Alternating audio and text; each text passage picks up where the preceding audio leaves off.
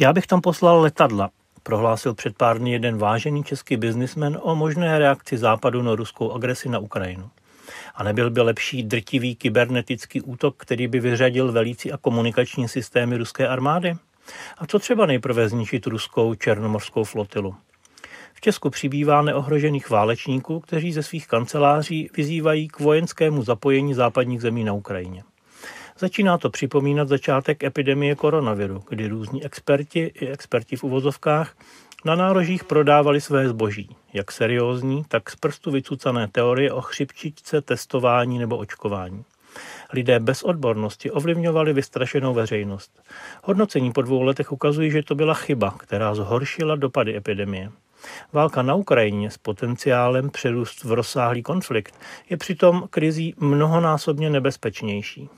Dobře, tak tam pošleme letadla. Je to opravdu k vzteku, když ruská armáda zabíjí na Ukrajině civilisty a členské země na to se odmítají zapojit do bojů. Co se stane pak? Na to jistě získá převahu. Znamená to, že Putin odpoví použitím biologických nebo jaderných zbraní? Jeden analytik říká, že to není pravděpodobné, jiný, že to nelze vyloučit. Pravda je taková, že nikdo z nich neví, co se v Kremlu děje. Možná to ví ruský prezident Putin, v jaké situaci a v jaké podobě by použil jaderné zbraně. Možná pár lidí kolem něj. Teoreticky mají nějaké informace západní tajné služby. Nebo taky ne. Pošleme tam letadla a s pravděpodobností v rozsahu od 0 do 100 se tím spustí jaderný konflikt. To nevypadá jako dobrá, zodpovědná varianta. Zajistit bezpečnost společnosti je úplně základní rolí státu. Ptejme se, zda jí plní český stát dobře. A to nejen v armádě, ale i v zahraniční politice. Konec konců nejdůležitější krok pro bezpečnost Česka byl podpis prezidenta Václava Havla na přístupových listinách k NATO z 12. března 1999.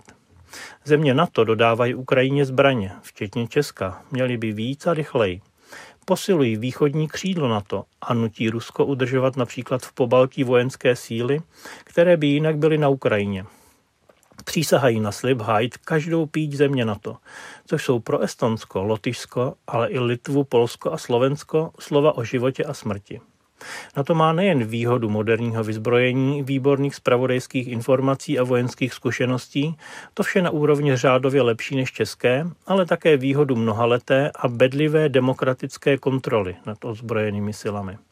Bývalý ministr zahraničních věcí Spojených států Henry Kissinger v článku o Ukrajině z března 2014, který se teď hojně připomíná, varoval před rychlým posunem ke konfrontaci, pokud nebude moci Ukrajina rozhodovat o své suverenitě, ale neměla by se stát členem NATO, když bude vnitřně soudržná a rozumně se obě země dohodnou o Krymu. Nestalo se.